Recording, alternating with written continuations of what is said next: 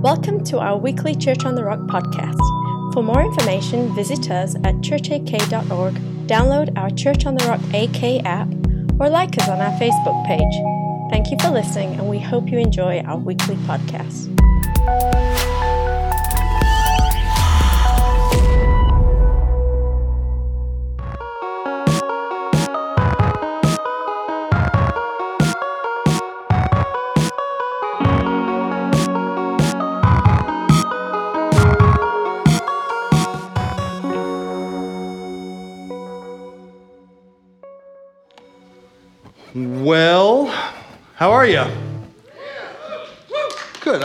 Look right at the middle section today because they're here. They're all kinds of fired up. Um, speaking of a good day, um, it's official. Kitra and I are grandparents now. Um, so there you go.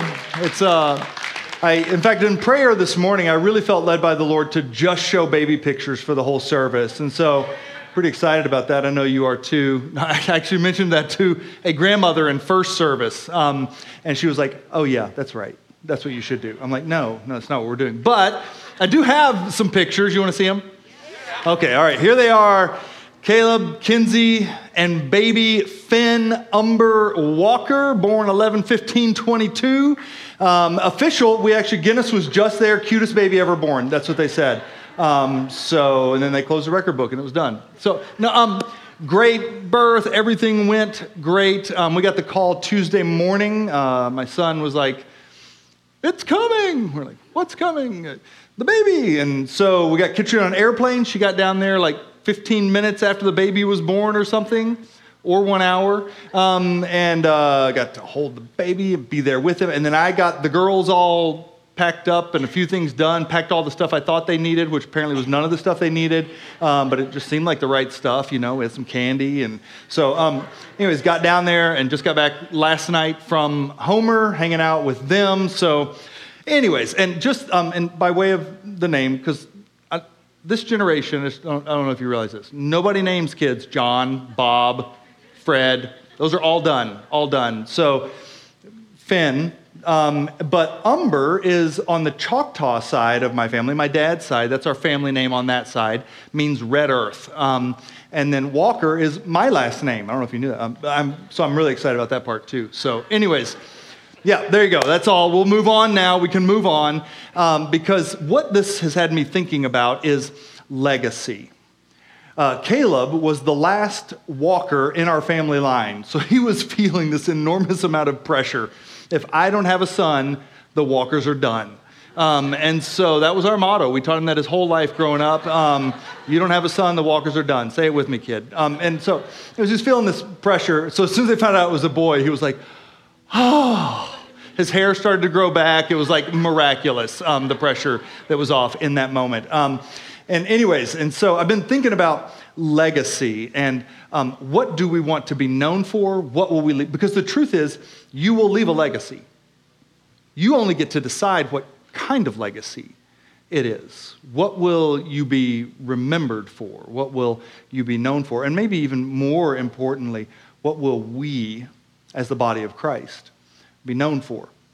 And speaking of things that people are known for, um, we had a few moments of nostalgia over this past week, and one of the things that popped up um, was the Can't Hug Every Cat video lady. Anybody remember 11 years ago, almost 12 years ago now? This was back when the YouTube first came out. Like, like this was a while ago. And the lady who made the eHarmony video of the things that she, oh, you were about to get your socks blessed off.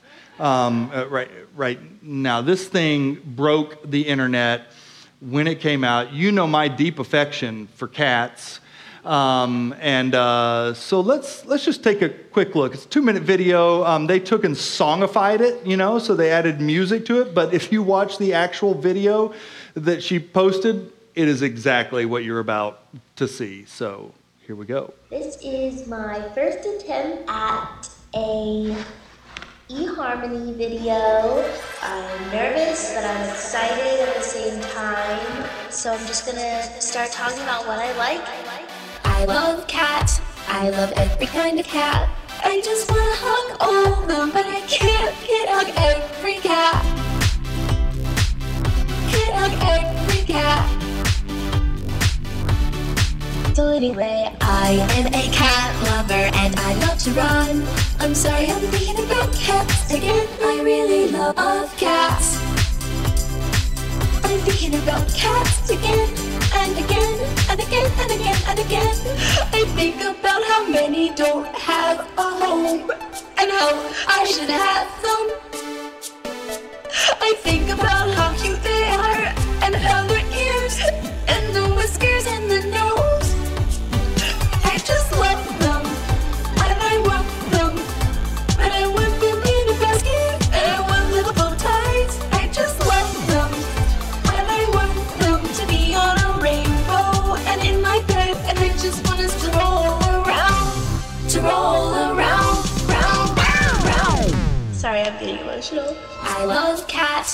love every kind of cat. I just wanna hug all of them, but I can't, can't hug every cat. Can't hug every cat. So anyway, I am a cat lover and I love to run. I'm sorry I'm thinking about cats again. I really love cats. But I can't hug every cat. Can't hug every cat. Every cat. Oh, man. you're welcome. Mike, Mike Michaud texted me after last service. He said, That's two minutes of my life I'm never getting back. I'm like, Dude, you've done dumber stuff for two minutes in your life, I promise you. But here's, so here's the story, the backstory. Um, if you've never seen that video, at first I thought, this gal's crazy. In fact, I've thought that for 11 years. This gal's insane. And then my daughters watched this video for the first time this week. It's like, nope, she's my daughter's. Um, like, those people are out there. So here's the deal. She made this video. She was like, I'm going to make a funny little video. I'm going to send it to my sister because I do this all the time.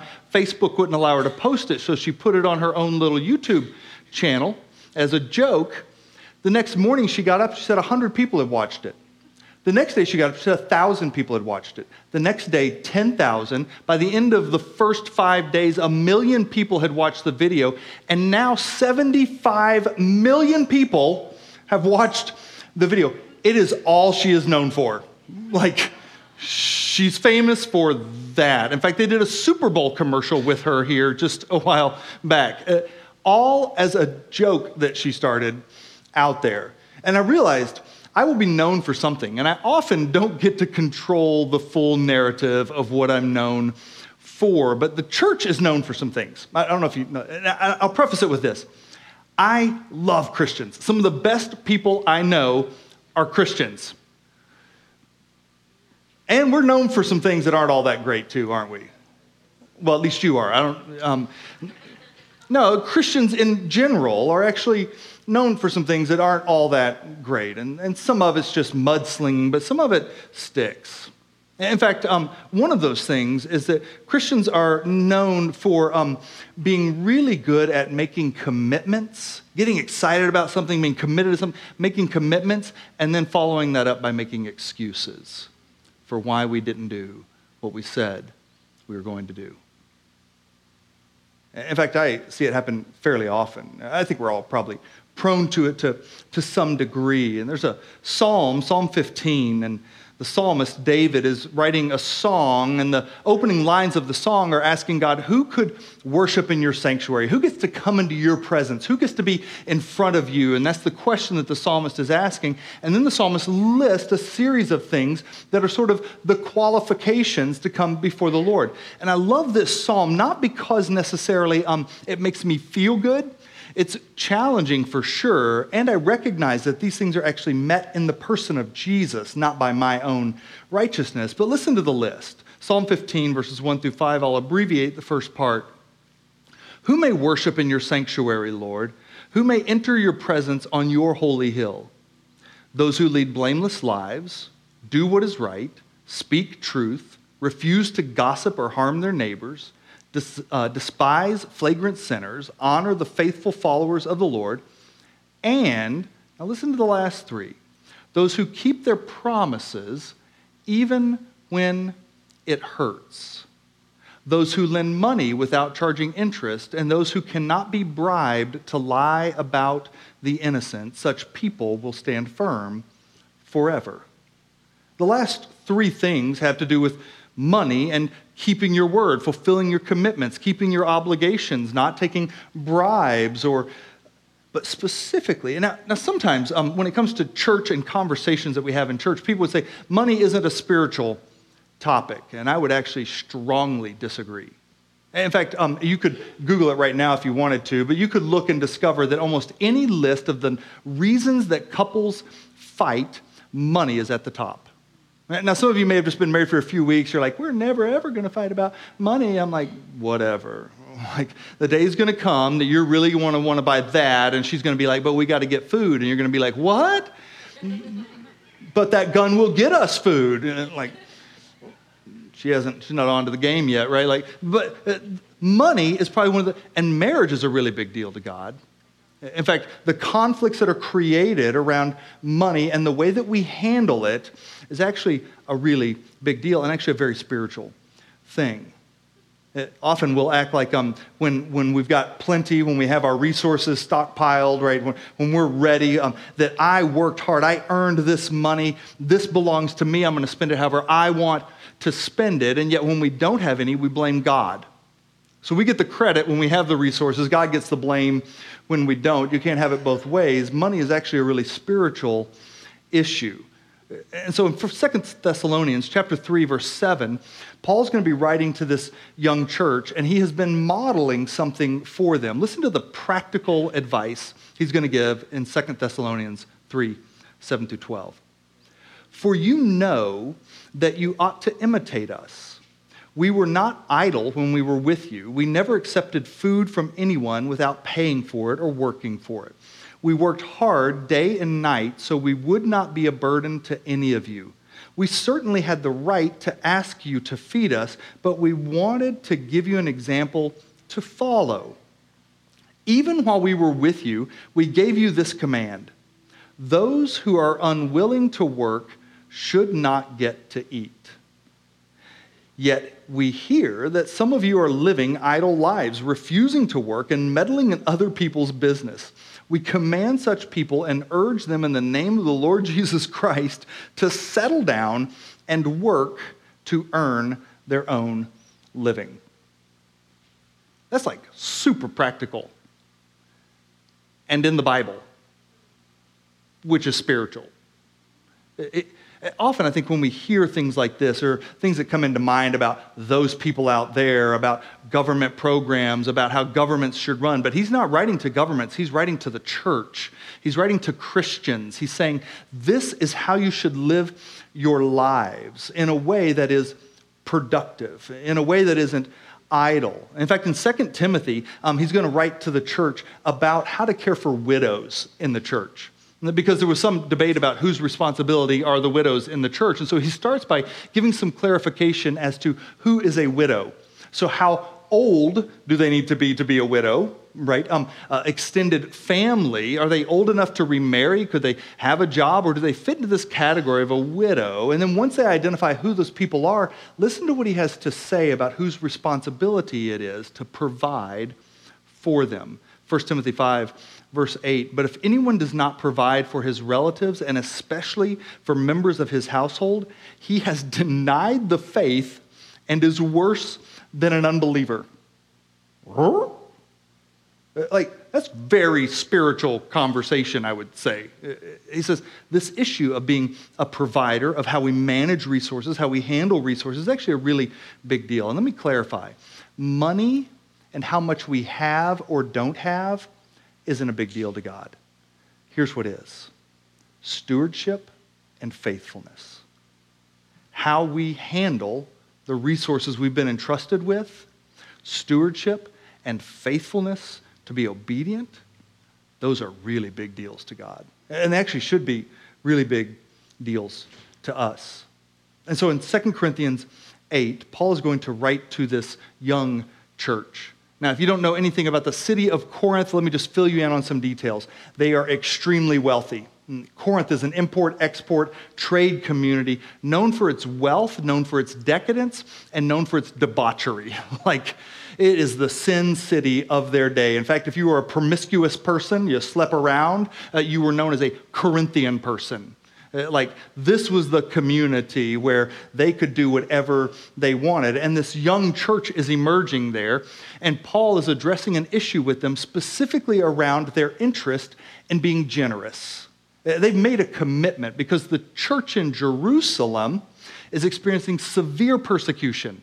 In fact, people have lost everything. All their possessions have been taken. Family members are being killed. They're being um, uh, completely slaughtered in the Colosseums. Uh, like horrific things are happening for the church in Jerusalem. And when the church in Corinth hears about it, they are the very first ones. They're like, we want to be a part of the solution. Let us raise some money. We're going to send it to the church in Corinth, which sounds a little bit like our Echo Missions Conference when you hear about what's going on all over the world and you're like, I want to be a part of that. I want to contribute towards that. Now, Paul has some concern that they were just emotional in that moment and they might not actually follow through with their commitment, that they might make a commitment and then make excuses. So he writes this to them in 2 Corinthians 8. Since you excel in so many ways in your faith, your gifted speakers, your knowledge, your enthusiasm, your love for us, I want you to excel also in this gracious act of giving. I am not commanding you to do this, but I am testing how genuine your love is by comparing it with the eagerness of the other churches. Verse 10 Here is my advice it would be good for you to finish what you started a year ago. Last year, you were the first who wanted to give, and you were the first in beginning doing it. Now you should finish what you've started. Let the eagerness you showed in the beginning be matched now by your actual giving. Give in proportion to what you have. Verse 21 We were careful to be honorable before you, but we were also want everyone else to see that we are honorable. Show them your love and prove to all the churches that our boasting about you is justified. Paul's like, listen, the time's coming. You made a commitment a year ago. It's almost time to collect the gift that you promised to take it to the church in Jerusalem. And I have some concern that you may have started really well, but you might not be ending so well. So I want you to know we're coming. You need to be getting ready. And here's really what Paul is addressing. He's addressing two issues. The first one is keeping our commitments, and the second one is doing so with integrity. That how we do that matters. And I would say it like this You will not produce what you did not plant, and you cannot provide what you have not planned for. You will not produce what you have not planted, and you will not be able to provide those things that you have not planned for.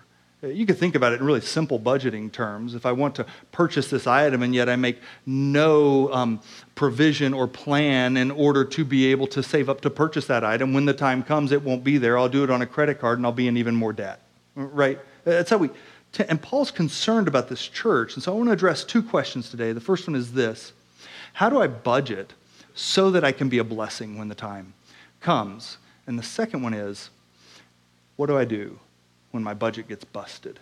Like everything goes sideways, COVID happens, I lose my job, the car gets wrecked. Like, how do I respond in those moments? Because we all have those moments. Budget to bless.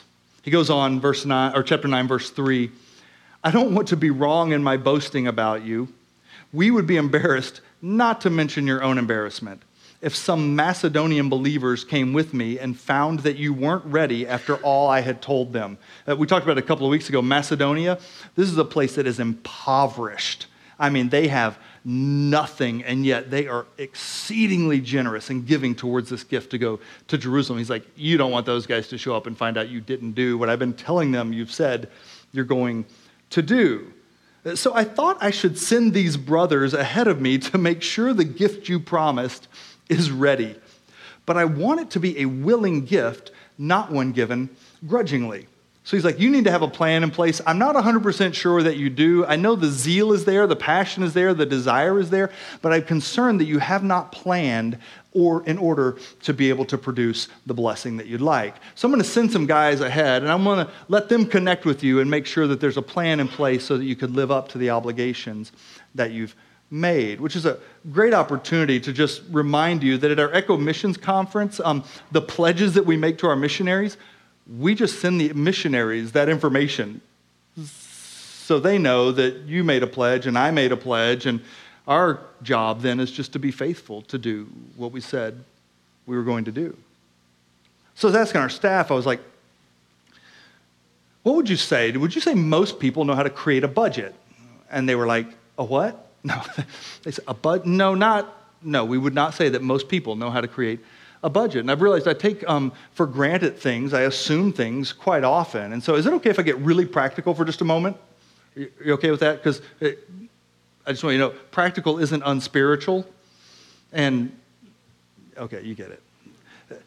And, and what I'm going to describe to you is I'm, I'm going to describe to you um, how Kitri and I manage our budget. So this is descriptive, not prescriptive. Don't go and say, God said. This is just, this is how Pastor Jonathan and Kitri try and manage their finances. Um, and these are things that you build up to over time. But here's, um, we use the 10, 15, 75 rule. It's percentages 10, 15, 75, which I believe adds up to 100. If it doesn't, then I shouldn't be managing our budget.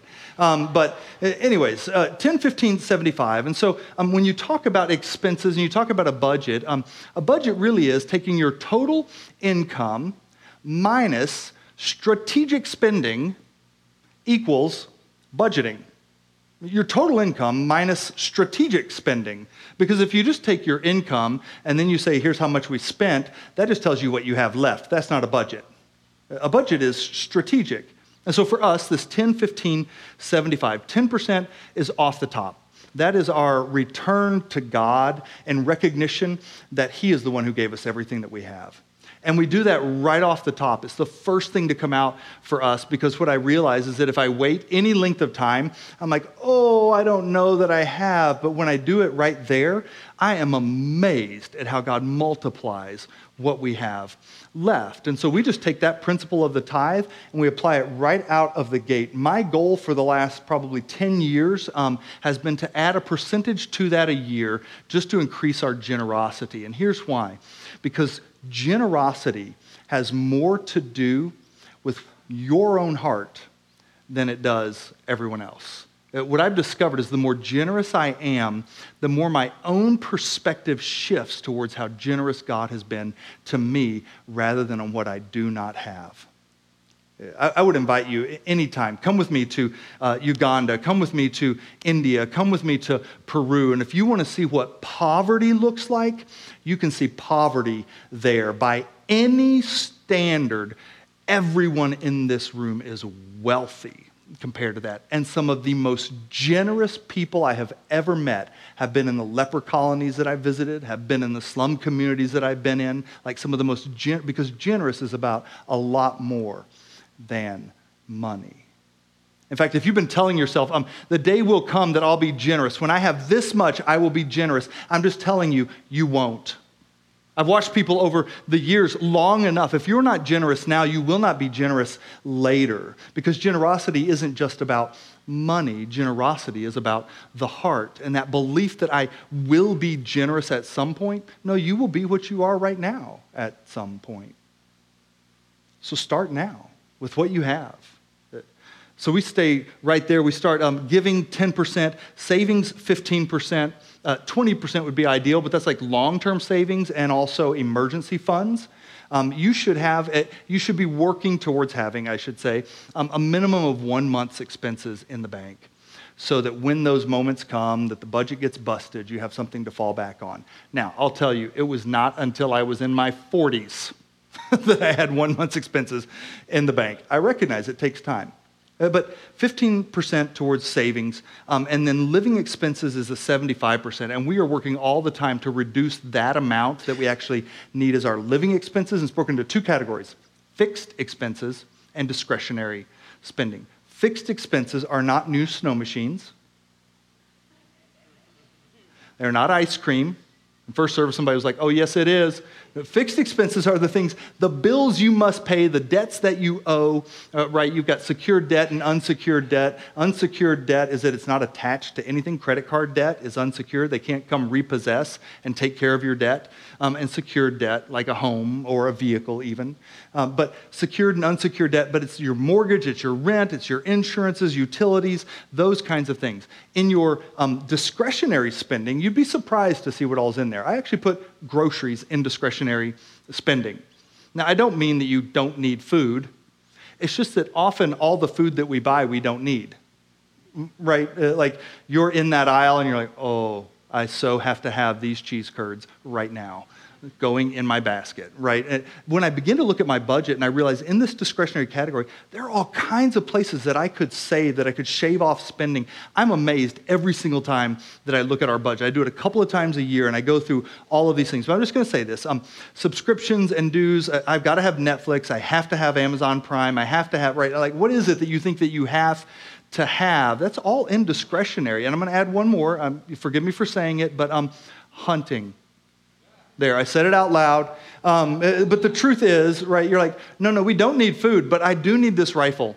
This rifle will provide so much food for us in the future. And she's like, no, it never has. Uh, but listen, it, eh, but being able to discern in that discretionary category. There you go. You want a great resource. Um, RamseySolutions.com. RamseySolutions.com, Dave Ramsey, a veritable plethora of resources for any season of life that you're in, any stage of life that you're in, how to reduce debt, how to build a biblical budget from, um, uh, from a Christian perspective. It is a great resource. RamseySolutions.com. Check it out. All right, there you go. Now, faithfulness and fruitfulness. Paul goes on, 2 Corinthians chapter 9, verse 6. Listen to the illustration he gives. Remember this a farmer who plants only a few seeds will get a small crop. But the one who plants generously will get a generous crop. In other words, we won't harvest what we don't plant. Make sense? You must each decide in your heart how much to give, and don't give reluctantly or in response to pressure, for God loves a person who gives cheerfully. And then this word, and, or after that. Uh, after sowing the seed generously, after planting, after deciding how much to give, and God will generously provide all you need. Then you will always have everything you need and plenty left over to share with others. Verse 10 For God is the one who provides seed for the farmer and then bread to eat. In the same way, he will provide and increase your resources and then produce a great harvest of generosity in you. Yes, you will be enriched in every way so that you can be generous. It's a serious promise. Like, he will enrich you in every way. He will provide for you. He will meet your needs. That God will show up. Here, here's what I've discovered over the years um, our responsibility is to be faithful, it's God's responsibility to make us fruitful. My job is actually to be faithful to the Lord, to, be obedient to the things He's calling me to, to be generous in the ways that He's asking me to, to decide in my own heart and then do it not begrudgingly, but with all the joy that I could possibly muster. My job is to be faithful. It's God's responsibility to make us fruitful. In fact, this is exactly what Jesus is saying in John chapter 15 when he says, I am the vine, you are the branches. Those who remain in me, my job, and I in them will produce much fruit. It's the byproduct of faithfulness. For apart from me, you can do nothing. When you produce much fruit, you are my true disciples. This brings great joy to my Father. here's what I would say faithfulness is at the root of every fruitful tree in the kingdom. That our willingness to just simply step into what God's asking us to do, the fruit is the byproduct of faithfulness. It's my job to be faithful, it's His job to make us fruitful. Which brings me to the last thing. I beg your pardon. Which brings me to one of my all time favorite songs that I don't know how I know, but I beg your pardon. I never promised you a rose garden. Anybody? Nobody? Raise your hand if you've heard that song. Hallelujah. You are the best service of the day. I just want to say that out loud. two people, and like every other service. Uh, I don't even know how I, like I grew up in Oklahoma. Maybe it's an Oklahoma thing. I don't know how I know, but every now and then it pops into my head. It popped into my head last night while Kitri and I were talking, and I've been torturing her with it ever since. I'm like, I beg your pardon. I never promised you a rose garden. The song is all about like, you expected these things from me, but I never promised those things to you. And I find that I often treat God in that way. Like, I thought you said, I thought you promised me. And he's like, I beg your pardon. In a real sassy kind of way. I often misunderstand, misread, and misrepresent God. I'll give you a couple of examples. Uh, 1996, um, I've been commercial fishing for several years, um, but I'm headed out. It's for the herring season. And just to give you some backstory, my skipper had not been all that successful in the past. Like, I was lucky to come home with a couple thousand dollars at the end of the season. Um, but we're out, it's the herring season. We're down at the docks. I'm engaged. Kitri and I are engaged. I'm ready to get married like yesterday. We're down at the docks.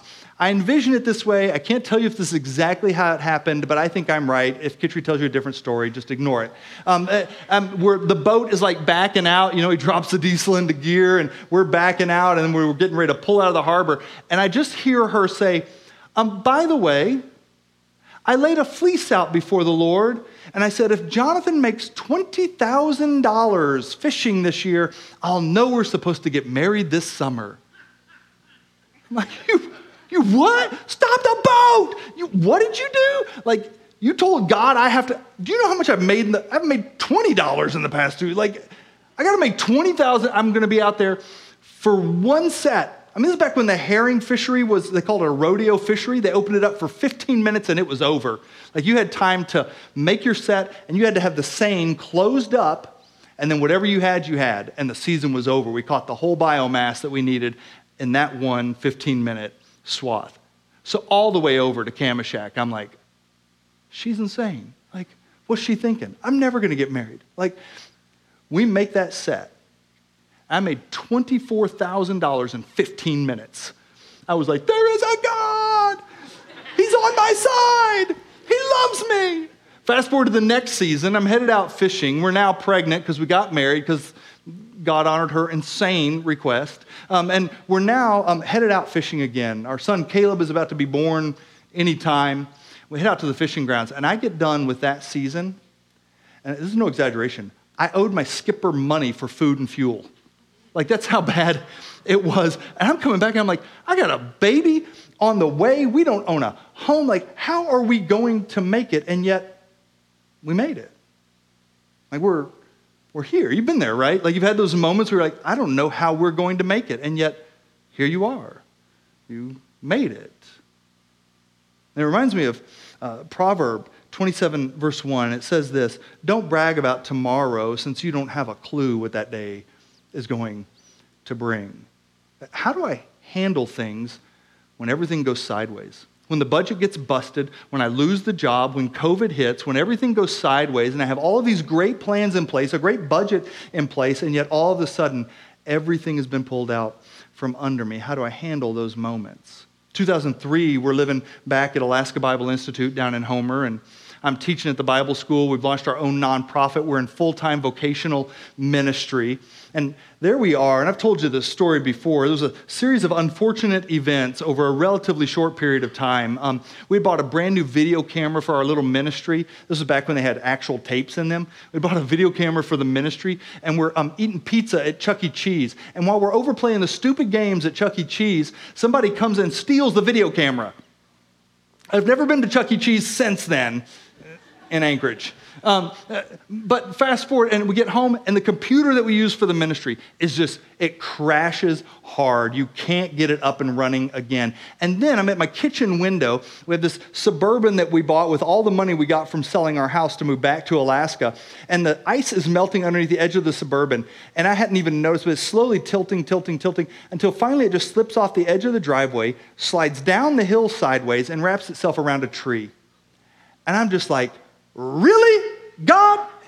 Like, we're giving our lives away to do the work of the ministry. And, like, here we are. Everything is going wrong. I thought you said you were going to take care of us. I thought you said you were going to be our provider. And now, here we are. And in that way, like, not an audible voice, but like I can tell you verbatim what God said to me in that moment. He said this Jonathan, would you like to take me to court with that accusation? Not in like a kind of way, but like really serious. The accusation that I haven't provided for you, that I haven't blessed you based on these things, would you like to go to court with that accusation and see who wins? I'm like, mm, no, not so much. Like, let's settle out of court. How does that sound? Because the truth is, I had eaten that day. I put on clothes. I was in a home. I had the most amazing wife in the world. I had a son. I was like, I was blessed in ways you couldn't even imagine. In fact, if I were to look at my life, I would not trade places with a single one of my friends from high school. Not one of them. Like the reality is that I had experienced the favor and the blessing of God. And if I were to take him to court over this accusation that he hadn't provided for me, I would lose every single time.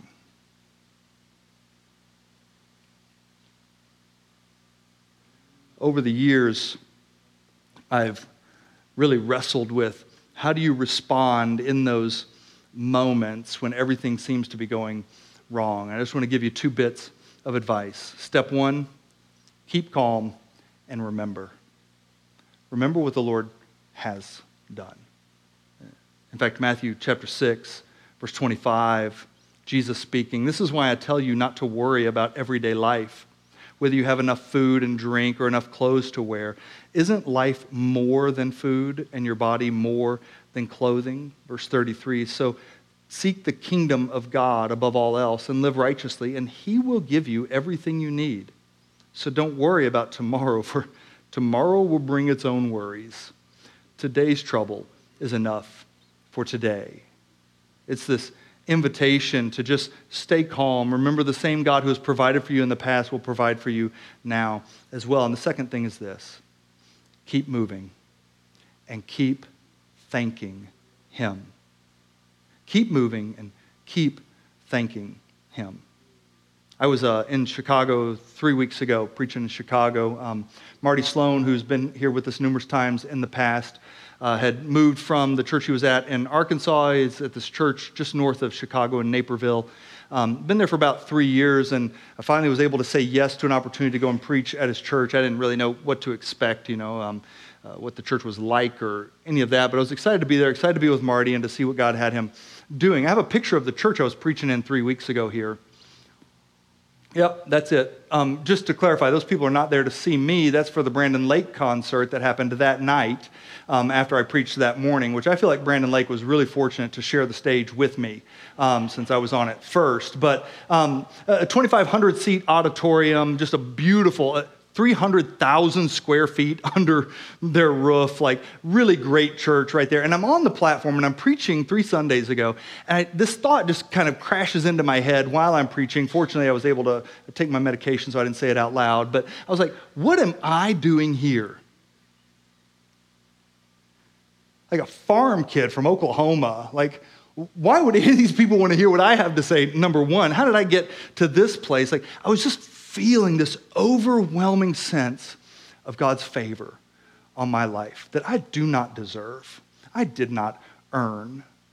And I'm like, what am I doing here? And I, I remembered because this is the 20 minutes from this church in Naperville is the spot that I met Jesus.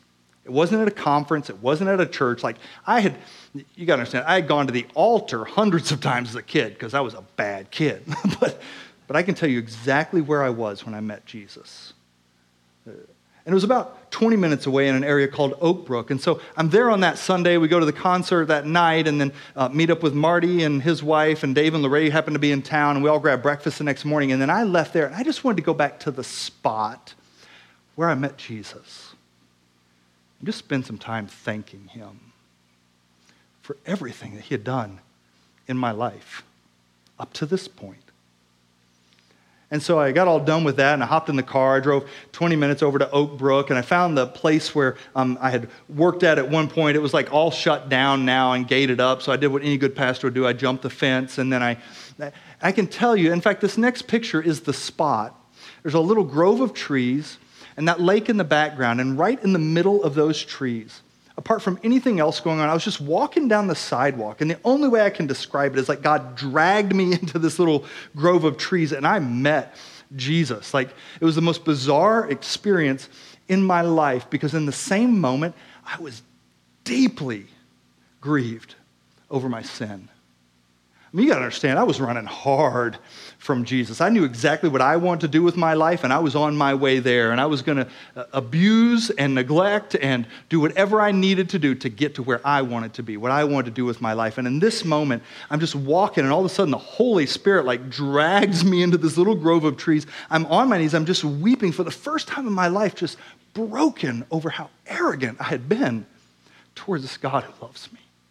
And in that exact same moment, this flood, this overwhelming sense of how much He loves me and how gracious He is towards me. I can just tell you, I don't know how many times I went to the altar growing up. That was where my transformation took place. My life was on an entirely different course from that. And so I just went into that little grove of trees and I just knelt down. I just spent some time saying, Thank you. Like, even imagine in that little apartment at Alaska Bible Institute God didn't come through. Right? Nobody brought us food. We never had another dime to our name. The heat got shut off, and my whole family dies of starvation in that apartment. Whatever the worst scenario you could think of is. And now, my whole family is standing in the presence of Jesus in eternity. You tell me, did he fail me? I tend to think that this life is the most important thing. If I don't get what I want and experience what I want in this life, somehow God has failed me, and yet what He had given me was eternal. And what I've discovered over the years is that wealth is more than money, and the eternal is far more valuable than the temporary. And when you begin to fix your heart and mind on those realities, it changes how you see everything else around you when you understand the generosity of God that is eternal generosity, all of a sudden generosity becomes my guttural response to the situations and the circumstances and the offenses that I experience in my life because I understand what He was like towards me. And I can't tell you how important gratitude is to developing generosity in your life. I'm going to invite you to stand with us. Been a busy few weeks uh, for our family, and um, and coming into this week and getting to be in Homer with the grandbaby and my son and daughter-in-law and all of those things. Um, and today I was like, I don't know. I know we're on this shoestring budget series, and there's a tendency to think that those things aren't all that spiritual, but actually are deeply spiritual issues. Because what God knows about you and He knows about me is that there is an unhealthy attachment to material things in our lives. We're all prone to it. And He actually wants to sever many of those attachments. And the way that He does that is by calling us to be like Him, wildly generous to people around us. To not just make commitments, but to follow through. Stewardship and faithfulness are really big deals to Him, and it's our job to be faithful. It's His job to make us fruitful. And we can trust Him with His job. So, Jesus, as we lift our voices and worship in these moments, would you cause your truth to settle in our hearts? And may we be transformed as a result. In your name, amen. Let's worship together. Thank you for listening. For more of our podcasts and to discover how you can connect, visit us at churchak.org or download our Church on the Rock AK app from either iTunes or Google Play.